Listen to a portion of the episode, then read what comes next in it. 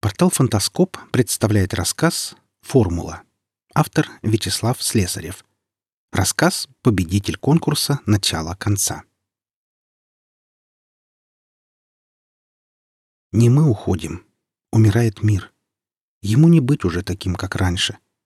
Оранжевая грелка, что над нами, и беспокойный красный муравейник переплелись корнями перед бурей.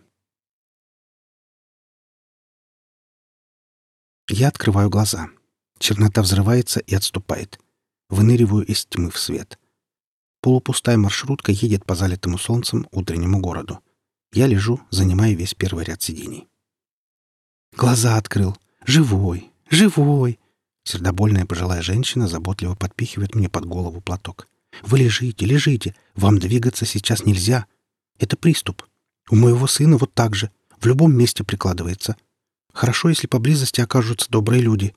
Ничего, сейчас скорую вызовем. Ее очки пускают по салону зайчиков. Старческая голова с огненно-рыжими завитушками размеренно качается вперед-назад, вперед-назад. Я разглядываю людей. Все они стараются не смотреть на меня, отгораживаются сумками и дипломатами, отворачиваются, будто им что-то очень нужно там, за окном. Кажется, когда со мной это началось, я стоял в самом центре и держался за поручень. Наверняка я по своему обыкновению эпично сверзился плашмя, растянувшись у них в ногах. Неважно. Знакомых в маршрутке, кажется, на этот раз нет, и то слава богу. Какая сейчас остановка? «Университетская», — объявляет водитель. Я нащупываю рукой свою сумку на полу, хватаю ее, поднимаюсь и выпрыгиваю в еще открывающуюся дверь. Бабуля охает. Я взбегаю вверх по ступенькам — Кажется, еще успеваю на вторую пару. Кажется, это все еще имеет для меня какой-то смысл, хотя... Нет, не буду сейчас даже думать об этом. Двери. Ряды уверенных, тяжелых дверей, которые все ведут куда-то, в какие-то заведомо важные и необходимые помещения. Я еще помню, что одно из этих помещений — мое. Одна из этих дверей нужна и мне. И еще есть люди. Они бегут, разговаривают, торопятся. Каждый из них спешит попасть в свою дверь. У всех этих людей есть система, есть уверенное понимание. Вот так же и я когда-то. До тех пор, пока... До тех пор, пока... Что? А до тех пор, пока вот что. Представьте, вам звонит любимая девушка. Вы видите ее фотографию на телефоне. Снимайте трубку, говорите «Да, малыш, привет, ты где?» А в трубке совсем не то, что вы ожидали — там какой-то мужик, и у него сильный кавказский акцент. И он говорит. «Слушай, у твоей девушка серьезные проблемы. Она сейчас у нас, и пока что мы с ней хорошо обращаемся». И где-то там слышен смех, смеются несколько мужчин. И вы спрашиваете, кто это? С кем я разговариваю? А на том конце отвечают. «Зови меня Саид». «Слушай, Миша, мы не хотим делать ничего плохого. Нам просто нужны деньги. Нам нужно...» Он будто бы прикидывает в уме. «Миллион рублей. Принесешь все сразу, в шесть вечера, в сквер у почты. Сядешь с ними на ближайшую скамейку у памятника. И главное, без глупостей. Позвонишь ментам или обманешь нас. Мы начнем плохо поступать с твоей... Как ее там? С твоей Мариной. Ты же ведь очень хочешь увидеть ее живой и целой.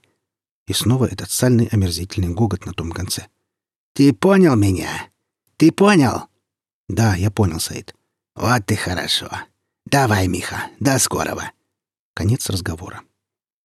Вызов. Аппарат вызываемого абонента выключен или находится вне зоны действия сети. Вызов.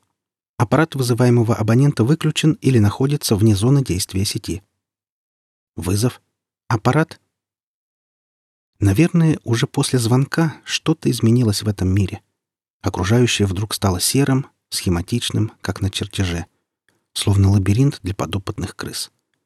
И в конце его одна только цель — где достать деньги. И еще, можно ли ее спасти? Вернуть, чтобы все снова, как раньше. Малыш, главное, чтобы они тебя не тронули. Чтобы они не тронули. Деньги, деньги, где их достать? Мамы тогда уже с нами не было.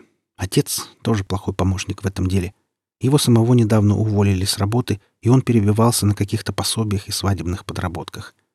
Приятели, голые как соколы, сами кое-как перекантовываются в промежутках между случайными заработками и крохотными стипендиями. Вот тогда-то у меня и появилась мысль о Лазовском. Единожды возникнув, она назойливо разрасталась до тех пор, пока не захватила всего меня целиком. Юра Лазовский — парень из параллельной группы.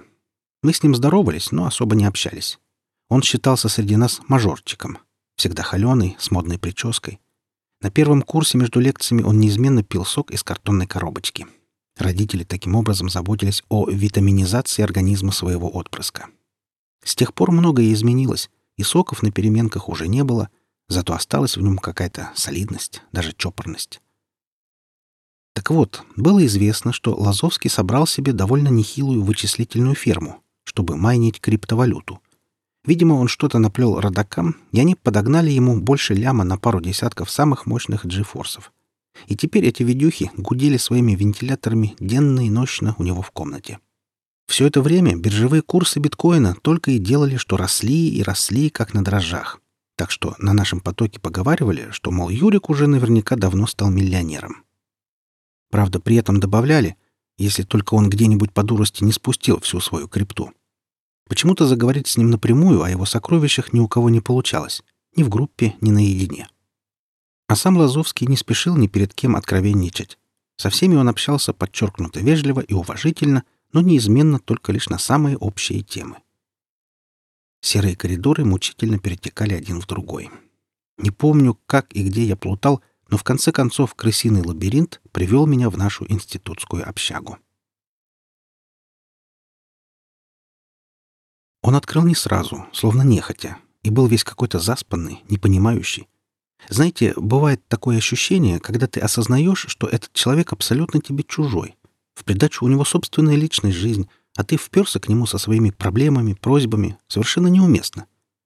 Я видел, как тонет последняя спасительная соломинка, и весь мир вокруг меня тонул вслед за ней. А если так, то что дальше? Что делать? Я еще слышал отдельные слова — Вообще всем распоряжаются родители, так что я бы и не смог. Оказались в долгу, кредит, выкупили акции предприятия, одни убытки. Эти акции принесут тебе в результате одни убытки. Поверь уж мне, старому игроку Билл. Двое респектабельных мужчин разговаривали, сидя в роскошном бронированном лимузине, который проносился по ночной улице между сверкающими небоскребами. Изображение на маленьком черно-белом телевизоре рябило и дергалось. «Тоже нравится этот сериал?» — спросил меня старый вахтер с пышными седыми усами, глядя на экран и одновременно поглощая ложкой суп из стеклянной банки. «А, так это все фильм. Что?» Я не сразу сообразил, о чем вопрос. «Ну, сериал», — он показал на маленький неказистый телевизор. «Бандиты Нью-Йорка. В последней серии Джейсон им, наконец, всем напихает. Я-то знаю. Я уже смотрел ее утром». Вахтер улыбнулся мне. Я оторвал взгляд от телевизора и огляделся вокруг. В общежитии мне приходилось бывать нечасто, и всегда, как правило, с кем-то. Вслед за вестибюлем с кафельной плиткой в разные стороны шли две темные лестницы. «А не подскажете, этаж три с половиной — это по какой лестнице?» — уточнил я. «А? Вам по левой», — ответил охранник из своего закутка. Когда я постучал в его дверь, Лазовский, похоже, уже стоял за нею. Во всяком случае, открыл сразу. На нем были черные узкие джинсы и майка с принтом «Бруклин». Он и правда словно поджидал меня. Мебели в комнате было всего ничего. Пара кроватей. У компьютерного стола стояло зеленое кресло да деревянный стул, старый, расшатанный, для прочности весь скрученный какими-то разноцветными проволочками. Лазовский сел в кресло и молча предложил мне стул. Все это происходило в полной тишине, нарушаемой только лишь монотонным гудением десятков вентиляторов фирмы, трудившейся в углу от окна. Опасливо присаживаясь на стул, я было начал. «Я к тебе пришел...» «Я уже давно в курсе, зачем ты пришел», — тут же прервал меня Лазовский, улыбаясь загадочной, отстраненной улыбкой. В тот момент я как-то не обратил внимания на столь странный оборот.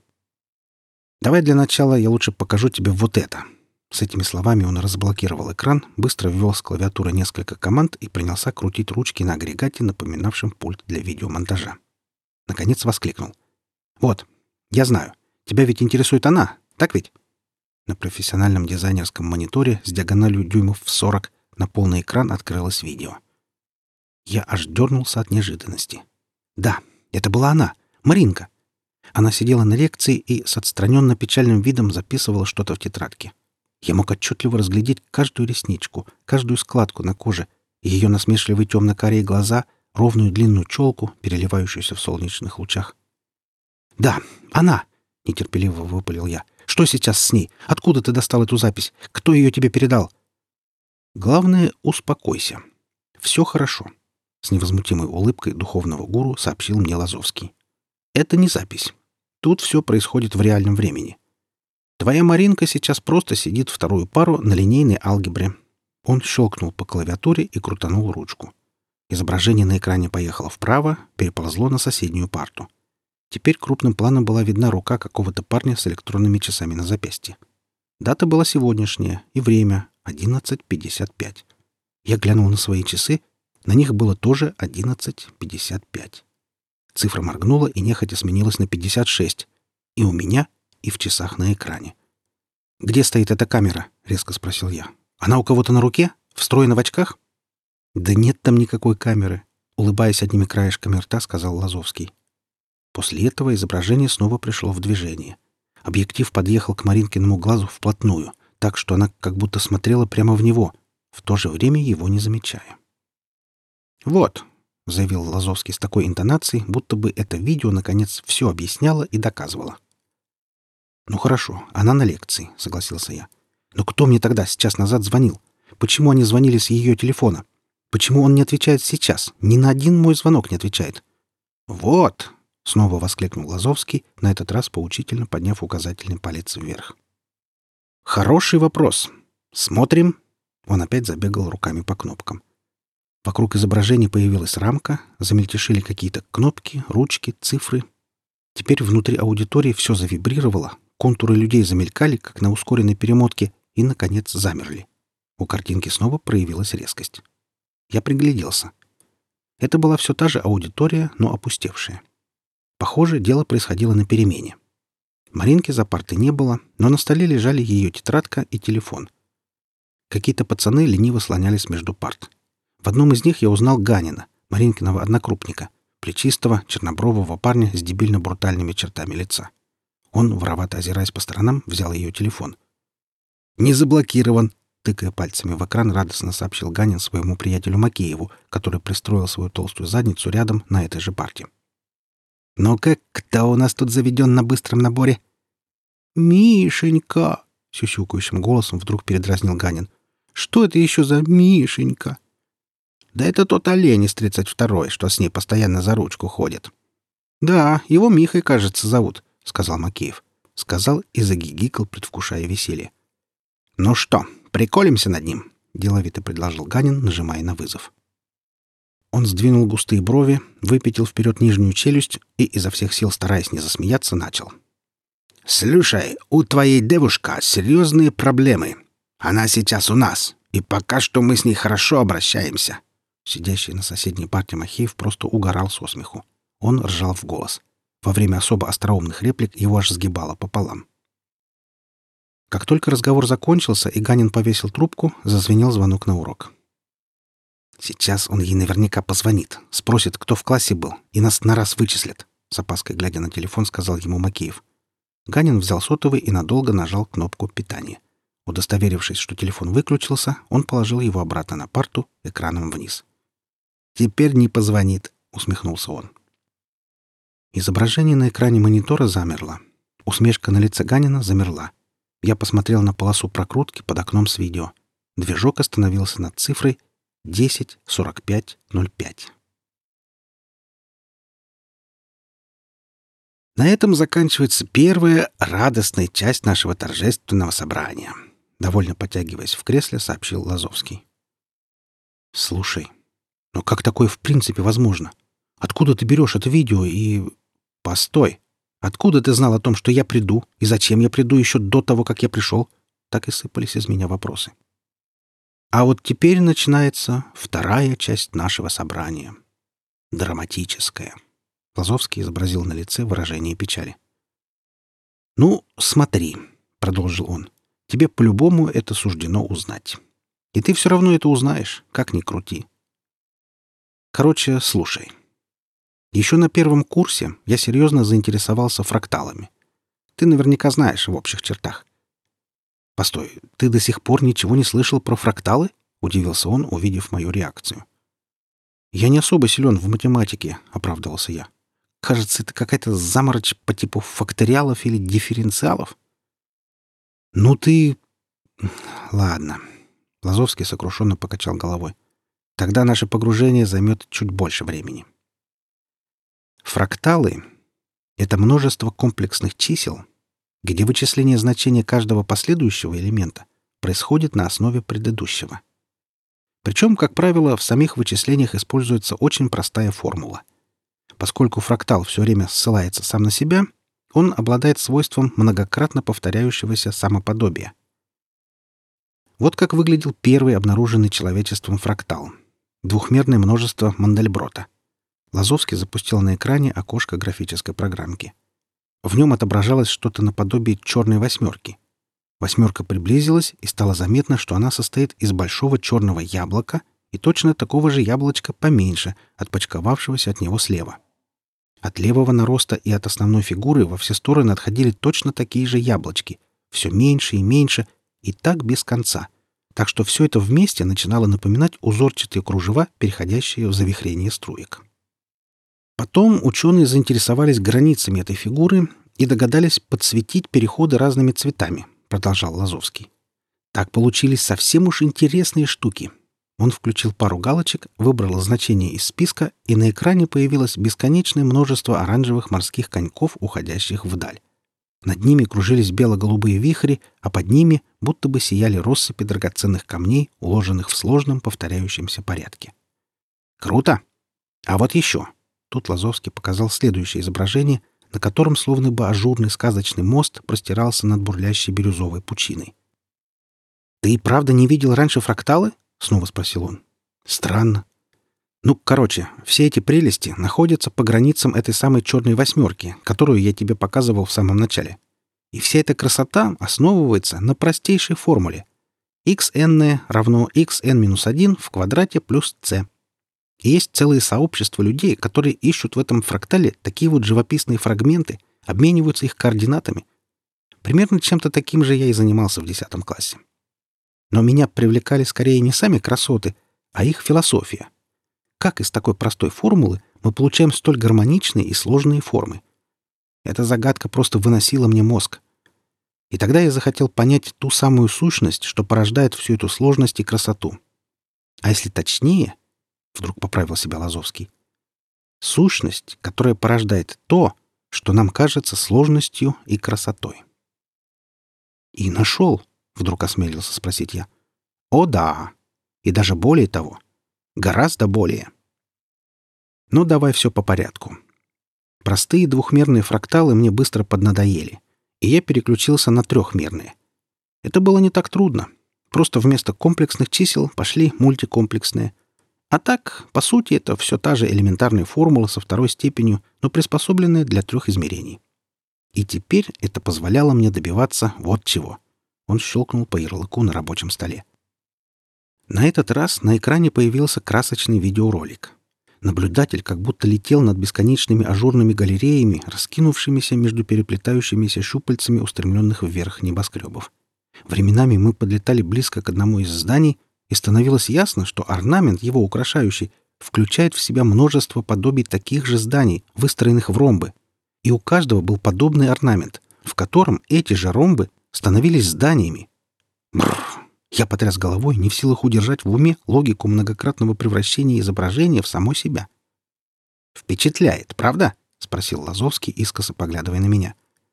Этот двухминутный видос я, кстати, продал несколько лет назад на одном буржуйском сайте аж за 390 баксов. Эти видео вообще с руками отрывали. На всякие заставки. Ну, не знаю, куда их там еще вставляли. Так что я на этом даже стал тогда серьезно зарабатывать. «А все говорили, что ты на своей ферме хэши для биткоинов рассчитывал», — вставил я. «Брехня. У меня даже и кошелька-то под биткоины никогда не было». «Ну ладно», Он поднял обе руки вверх. «Пару раз я и правда майнил эфир. И то это было в промежутке между рендерами видеофракталов. Но потом, в определенный момент, меня вообще деньги перестали интересовать. И я всю эту крипту забросил. В определенный момент, — продолжал он, — мне стали неинтересны простые трехмерные фракталы наподобие этого. Я стал экспериментировать с четырьмя измерениями, разворачивать их во времени, стал заморачиваться со степенями и коэффициентами. И вот однажды мне показалось, что я нащупал ту самую дорожку, которая приводит к максимальной сложности, к максимальной непредсказуемости и в то же время к прекраснейшей гармонии. Он нажал на очередной ярлычок, и на экране развернулась огромная спираль, состоящая из закрученных туманностей. «Это произошло во время экспериментов с девятой степенью», — продолжил Лазовский. Там почти всегда множество вырождается в неподвижный статический шар. Но если подбирать коэффициенты для младших степеней в определенной пропорции, то шар этот начинает словно идти волнами, искажаться. И, наконец, только при одном единственном наборе значений его словно внезапно разрывает, и он становится вот этим. Лазовский указал на вращающуюся на экране спираль. Спираль приблизилась, распалась на отдельные облачности, те, в свою очередь, опять распались на бесконечное множество спиралей — которые, приближаясь, оказались туманностями, в которых стали угадываться отдельные... «Созвездия!» — воскликнул я. «Угу», — подтвердил Лазовский. «Первым делом я узнал вот тут, по центру, нашу галактику. Уж очень оно мне напомнило то изображение, которое я видел в одном научном журнале. И тогда я начал искать. Но мощности моего старого компьютера оказалось слишком мало. И тогда я собрал свою первую вычислительную фирму на 20 видеокартах. Пришлось продать двушку, оставшуюся мне после родителей. Но зато работа пошла значительно быстрее. И главное, у меня уже тогда было какое-то предчувствие, интуитивное понимание, чего я ищу. Пропущу ненужные тебе детали и только скажу, что где-то примерно через 4 месяца я нашел то, что искал. Смотри результат. Лазовский ткнул мышкой, выбрал в выпавшем списке название «Оттуда сюда за 149 шагов» и запустил видеоряд. Сначала это была все та же белая спираль, потом пошли фокусы с ее приближениями и повторениями вложенных подобных ей фигур. Далее один из бесчисленных завитков очень быстро сменился звездой и шаром. На шаре проявились сложные рисунки береговых линий и рек, очертания гор. Потом, после очень быстрого падения, показался город, крыша здания и, наконец, комната, в которой сидели два человека. В одном из людей я узнал себя озадаченно уставившегося в монитор. «Ты дальше смотри, что будет!» — заговорщически подбодрил Лазовский. И погружение продолжилось. Виртуальная камера влетела в голову человека, внешне очень напоминавшего меня. Внутри черепной коробки многочисленные, переплетенные гигантским вихрем волокна, превращались в отдельные клетки, наполненные своими собственными вихрями вещества, распадающихся на атомы, разлетающихся все дальше и дальше, пока картинка, наконец, не уперлась в простую точку. «Дальше поезд не идет», — сообщил Юра. «Все интересное оканчивается в этом множестве на протоне, проходя в результате от Вселенной до мельчайшей частицы 149 циклов подобия». «Что это было?» — только и смог я произнести. «Визуализация нашего мира, рассчитанная по вот этой формуле». Юра кивнул на маленький розовый стикер с цифрами и знаками, прикрепленный булавками к обоям, формуле, однозначно определяющей все его содержимое за весь период его существования. «Да такого просто не может быть! Это бред!» — вырвалось у меня. Лазовский просто молча покрутил ручки, и на экране тут же показался я в высоком разрешении, который произнес «Да такого просто не может быть! Это бред!» Потом немного ускоренной прокрутки, и этот же я сказал «И что же теперь с этим делать?» «И что же теперь с этим делать?» — обреченно спросил я уже в реальности. Но тут во мне вдруг что-то взбунтовалось. Наверное, восстали последние остатки здравого смысла. Ну уж нет. Какая к черту формула? Формула не может предусмотреть все. Я же ведь сам могу в любой момент решить, что мне делать. Я... Вот есть же совершенно непредсказуемые вещи, которые никогда не сможет предусмотреть ни одна формула. Сказав это, я резко прыгнул в центр комнаты, присел на корточки, приложил одну ладонь к голове, так, чтобы она была похожа на гребешок, а другую — к копчику наподобие хвоста. Я стал бегать на карачках по комнате, непредсказуемо меняя направление, временами подпрыгивая и издавая звуки. Ко-ко-ко! Хрю-хрю-хрю! Чирик-чирик!» Лазовский тем временем прокрутил вперед перемотку, и на экране тут же появился ошалелый человек, прыгающий на карачках по полу и кричащий «Ко-ко-ко! Хрю-хрю-хрю!» И в этом нелепом человеке мне с большим прискорбием пришлось признать себя. Особо зловеще выглядели моменты, когда во время своих трюков я будто бы проходил экран насквозь, и на нем мелькали то мои кровеносные сосуды, то изображение внутренностей. Уже снова сидя на стуле и тупо глядя в монитор, я спросил у Лазовского. «Что же тогда такое вся наша жизнь? Что есть тогда мы, если мы не можем сделать ничего, что выходило бы за пределы этой формулы?» А вот теперь, наконец, мы приближаемся к ответу вдвоем. Как-то удовлетворенно заметил Лазовский, устраиваясь поудобнее в кресле. Я уже чувствую, как оно накатывает. Так вот, пока не началось, отвечу на твой вопрос. Мы просто находимся в просмотровщике фрактала, в его проигрывателе. Но фишка заключается в том, что в этом фрактале записана не только вся информация о местоположении материи и энергии. Тут записаны все наши мысли, все наши поступки, даже наша, так сказать, воля. А мы всего лишь зрители, которым по ходу просмотра изменяющейся картинки приятно отождествлять себя с ее частью. Нам приятно наблюдать за всей этой движухой, занимая ту или иную точку зрения, представляя, будто бы мы сами в каждый момент времени являемся причиной событий. Он вдруг замолчал, поморщившись, и потом с усилием добавил, что, по большому счету, и не так далеко от истины. Мы и есть причина. А как все это одновременно может быть правдой, ты сам скоро поймешь». После этих слов его глаза вдруг потеряли осмысленность, зрачки безвольно закатились вверх. Тут я обнаружил, что мне стало чего-то не хватать. Чего? Внезапно меня осенило озарение. Не хватало верхней части Вселенной. Потолок, верхушка стен как будто исчезли. Вместо них был... Нет, даже не воздух и не космос, а просто плавно закругляющаяся, сферическая пустота. Ничто. И было очевидно, что это ничто очень скоро поглотит и все оставшееся мироздание. Я попытался было сфокусировать внимание на той части стены, которая пока не обратилась в ничто. Мой взгляд уперся в пожелтевшую газетную вырезку, пришпиленную ржавой кнопкой к обоям. Я начал читать. Понятие свободной воли, произвольного выбора, похоже, все-таки иллюзорно. Предсказать выбор и момент, в который этот выбор будет сделан, можно заранее. Как показала команда европейских ученых под руководством Джон Дилана Хейнеса из Берлинского центра нейрофизиологии имени Бернштейна, еще за 10 секунд до принятия нами, казалось бы, спонтанного решения в нескольких регионах мозга начинаются процессы, которые позволяют с помощью магнитно-резонансной томографии с высокой точностью предсказать его результат. Наконец, вся газетная вывеска утонула в темноте, и я вдруг почувствовал, что могу перевести свой взгляд на что-то еще. И я посмотрел. Передо мной была бескрайняя стена небесного цвета, уходящая вверх. Стена эта была словно живая, переливающаяся многочисленными светлыми прожилками. И еще на ней были начертаны какие-то огненные знаки. Я почему-то пока не мог понять, что это были за знаки. Зато я внезапно начал осознавать, кто есть на самом деле я. И это ощущение поразило меня, поскольку этот «я» был в сотни, в миллионы раз более мудрым и свободным, чем та нелепая сущность, которой я привык себя осознавать по жизни. От этого взлета на необозримые вершины могущества захватывало дух.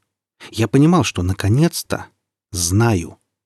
Знаю то, что силятся понять миллиарды людей на протяжении триллионов жизней, но довольствуются лишь слабыми тенями этого знания. Моя старая отброшенная человеческая идентичность казалась теперь чем-то нелепым и жалким. Ведь я теперь был даже не богом, каким его представляют себе люди. Я был... Я был... Ой, как нехорошо! Склонившееся надо мной лицо с раскосыми щелочками темно-карих глаз неодобрительно покачивалось из стороны в сторону. Я приподнял голову и огляделся. Скрипучий стул, похоже, все же не выдержал, и теперь я беспомощно валялся среди его обломков на полу. Неподалеку, прислонившись головой к стене, лежал Лазовский. Его компьютерное кресло тоже, видимо, не отличалось устойчивостью.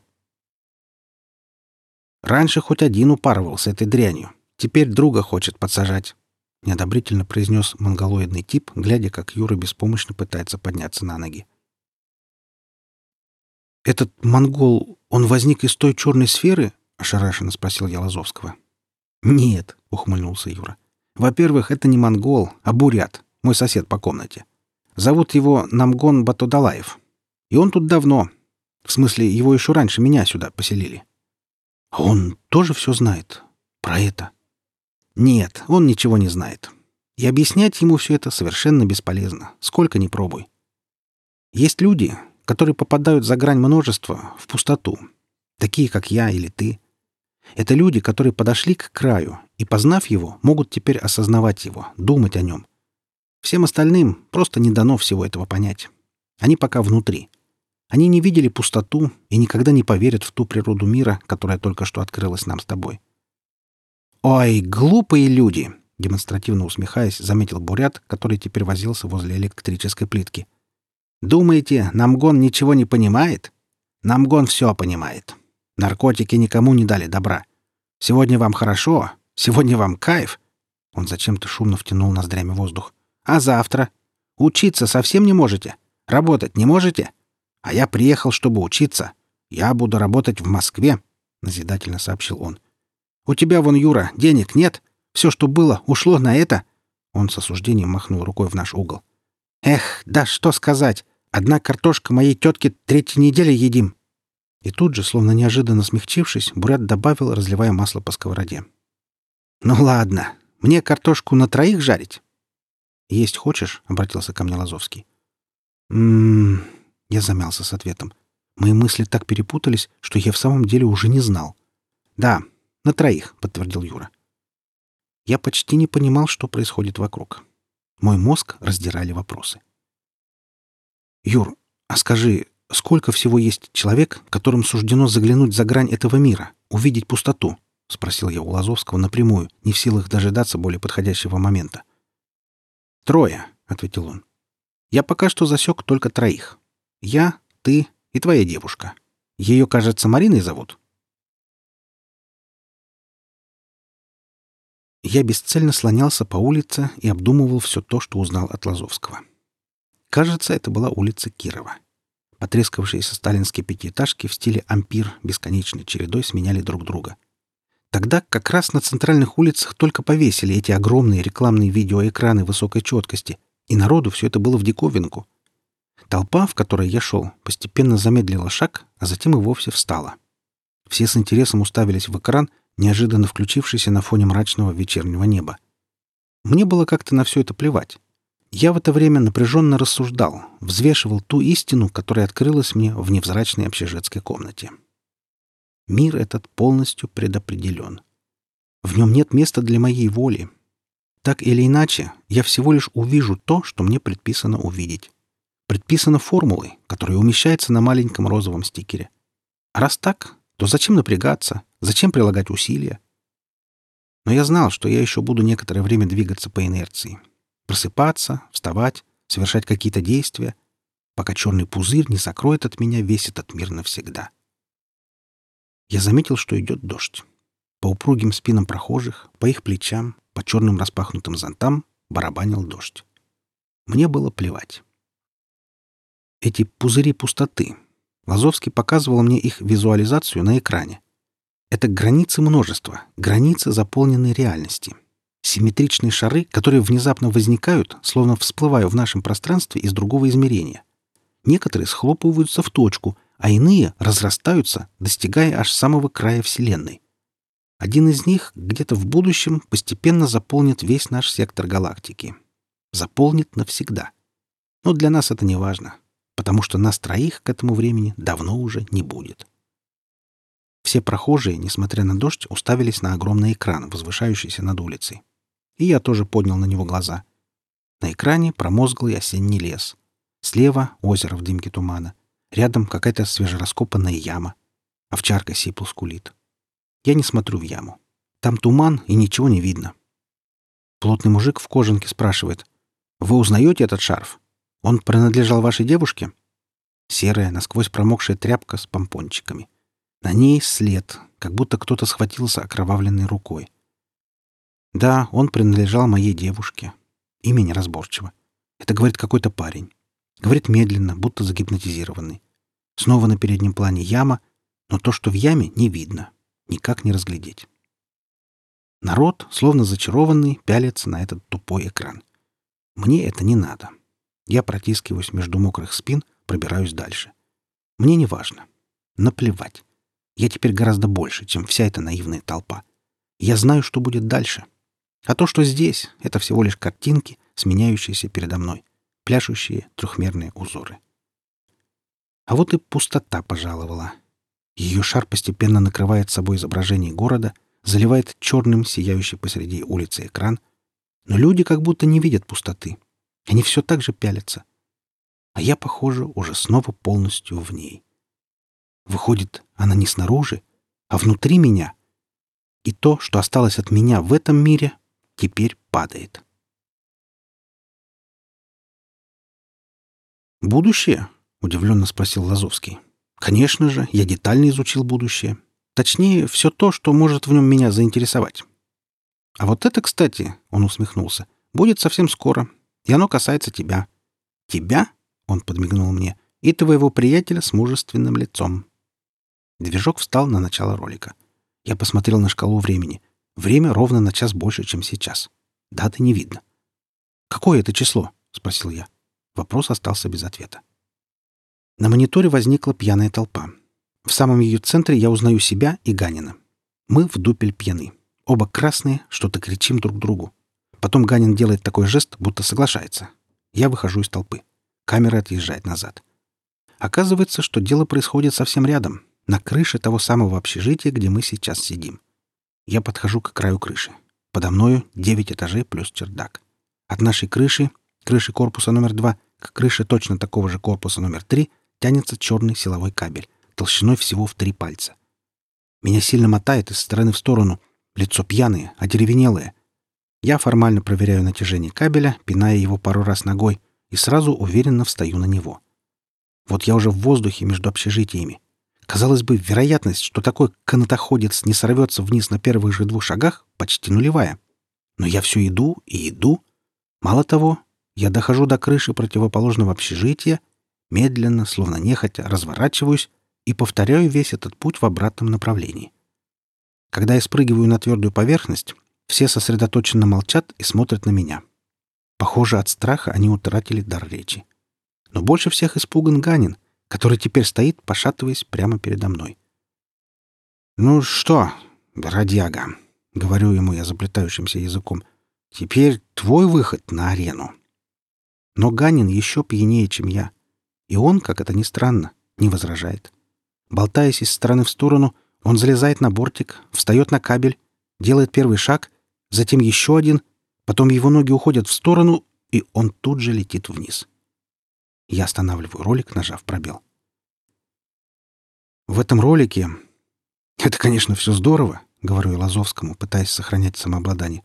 Но, боюсь, я такого сделать не смогу. Это попросту невозможно, вот так вот пройти в реальности, на самом деле. Тут удивленно приподнимает брови. «Не сможешь? Да ведь ты, считай, уже это сделал, бро!» И он хохочет, глядя на мое трусливое недоумение. «Извини уж, вот так оно все и будет. Другой реальности у нас с тобой попросту нет». Тут раздается стук в дверь. В комнате оказывается сначала рука с тремя бутылками водки, а вслед за ней вваливается одногруппник Лазовского, Сажен. Некоторое время он с трудом пытается сориентироваться в новом помещении, затем, наконец, находит нас и, просияв, сообщает. «Юр, привет! О, Миха, и ты тут! Пацаны, идите в 313-ю. Там у Измаилова сегодня днюха, он вас обоих приглашает. Водка есть, хоть залейся!» Судя по дикции, похоже, что Сажен уже давно в процессе, а за этими тремя бутылками его послали уже, чтобы догнаться. Лазовский охотно вскакивает с кресла и, язвительно улыбаясь, делает в мою сторону приглашающий жест. «Этот праздник жизни будет неполным без нас. Проследуем же!» И потом, тихо, чтобы было слышно только мне, уже серьезно добавляет. Дата ролика сегодняшняя. Восьмое число. В 313 мы с Лазовским сели на кровать с панцирной сеткой. Подле нее стояли два составленных вместе стола, за которыми, видимо, в мирное время учились, чертили чертежи, а теперь здесь бухали. Водку закусывали какой-то довольно отвратительной колбасой и нарезанными помидорами. Весь стол и наволочка на кровати были уже уделаны помидорным соком. День рождения был в самом разгаре. Я быстро подставлял рюмку, мне наливали чуть ли не с горочкой, и мы весело чокались. Я довольно быстро дошел до кондиции. Вскоре я с облегчением обнаружил, что водка пьется как вода, и ее уже можно даже не закусывать этим сомнительным продуктом переработки крысиных хвостиков. Народ разбился на несколько фракций, в которых все пытались разговаривать одновременно, повышая голос и силясь перекричать друг друга. Но, судя по общей атмосфере согласия и всеобщего братания, недостатков понимании не наблюдалось.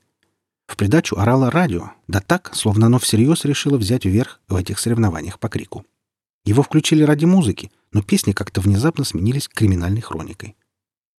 Когда его перевернули на спину, лица практически не было. За место него просто какое-то месиво. Да, привезли из деревни родители, которые опознали его по одежде и личным вещам.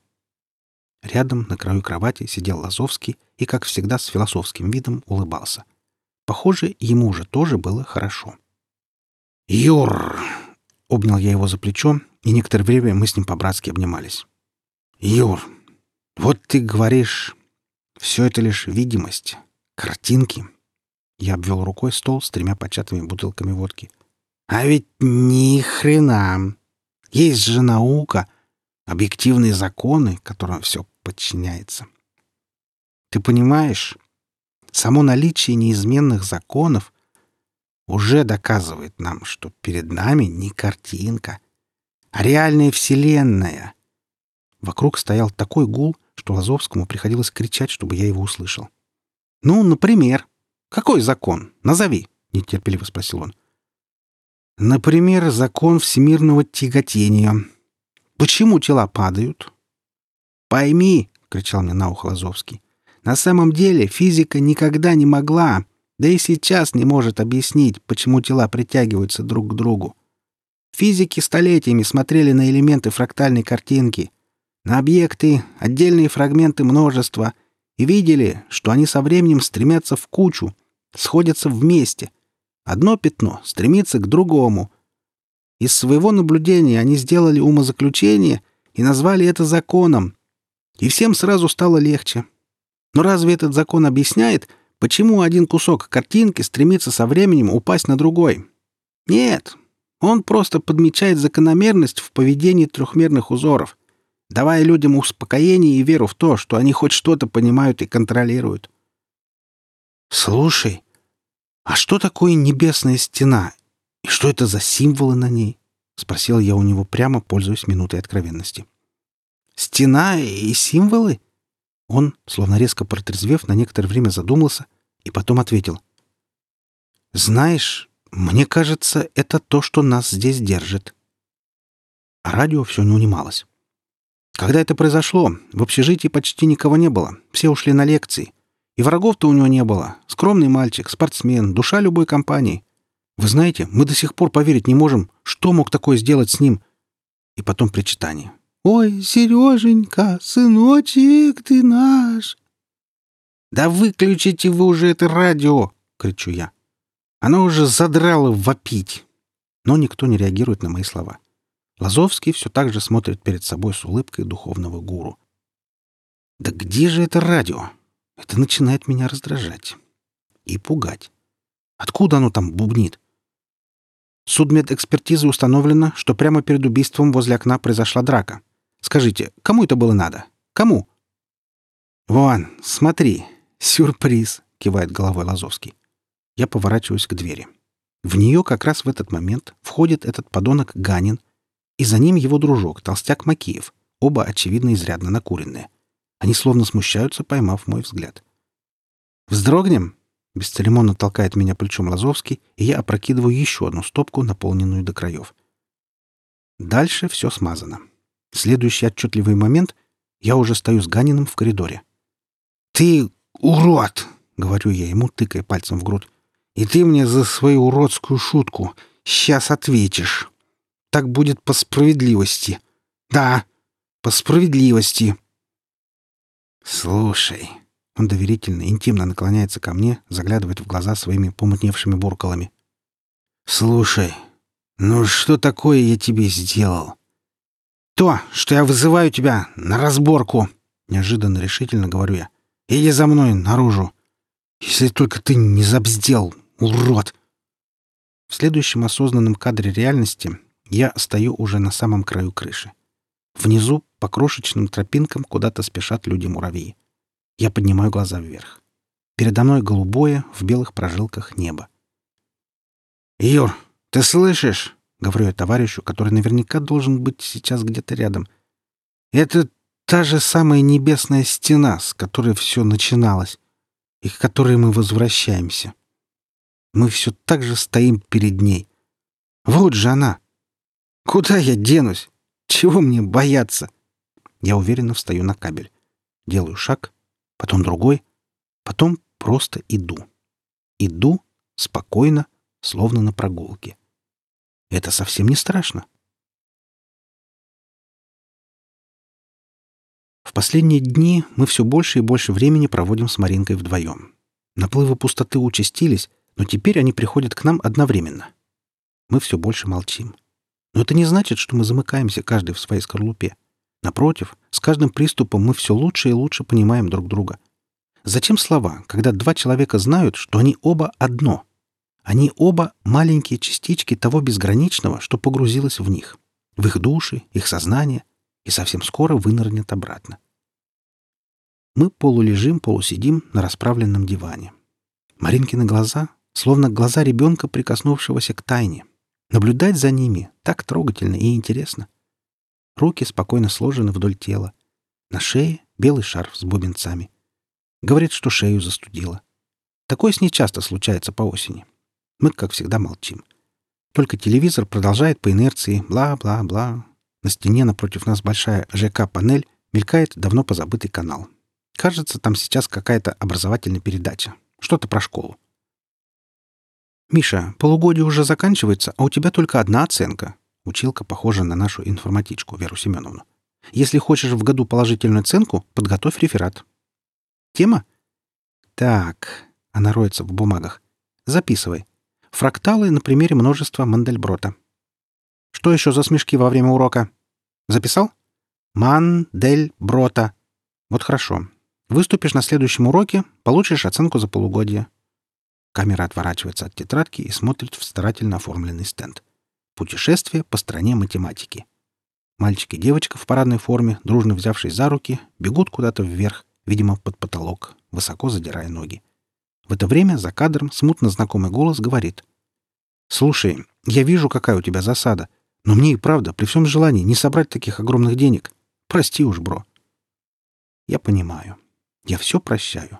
Теперь. Мы с Маринкой по-прежнему молчим, то ли лежа, то ли сидя на расправленном диване. Я смотрю на часы. 11.45. Все произойдет прямо сейчас. На нашем месте раскроется сфера пустоты, после которой нас в этом мире уже не будет. Никогда. Этот момент для меня любезно отыскал Лазовский. Этот момент я прокручивал на экране десятки раз. Теперь остались считанные секунды. Мы вместе наблюдаем, как огромная черная сфера неумолимо пожирает сначала потолок, затем постепенно поглощает телевизор с застывшим на нем изображением пустого школьного класса. Я беру ее за руку. Я снова стою перед стеной небесного цвета. И это уже не только я. Маринка, Юра Лазовский, огромное количество затейливых, живых нитей разума, которые сейчас возвращаются из этого почти мимолетного погружения, все мы теперь стоим перед небесной стеной. На ней огненными знаками начертана формула мира. И то, что я чувствую сейчас, это безграничное эстетическое блаженство. Как только я вобрал в себя эту формулу, словно бесчетное множество частиц моего сознания отправились в увлекательные путешествия. Они оторвались от меня, словно искра от костра, прошли все ее сложнейшие закоулки, рассмотрели то чудесное многообразие форм и ощущений, которые она создает, и вот теперь возвращаются обратно. Еще не отойдя от неожиданного переживания, я с удивлением вспоминаю, что передо мной всего лишь работа новичка. Малыш познающий, еще ученик, а уже нашел. И, главное, приметил такой прекрасный математический узор. Создал сложность, достойную мастера. Конечно, ей еще очень далеко до наших классических построений миров глубокого погружения, но что-то в этой ученической работе есть. Такое щемящее, наивное и в то же время трогательное. Это чувство не покидает меня, пока я все еще выныриваю из этого странного мира, пока я еще даю ему жизнь, сознаю его формулу, и она разворачивает передо мной остатки его последних эпох и галактик. И в то же время я радостно думаю. Удивительно. Совсем еще ребенок, а смог такое найти, прочувствовать, решился показать его нам. Талантливый малыш. Очень талантливый. Вы слушали рассказ «Формула». Автор Вячеслав Слесарев. Читал Олег Шубин.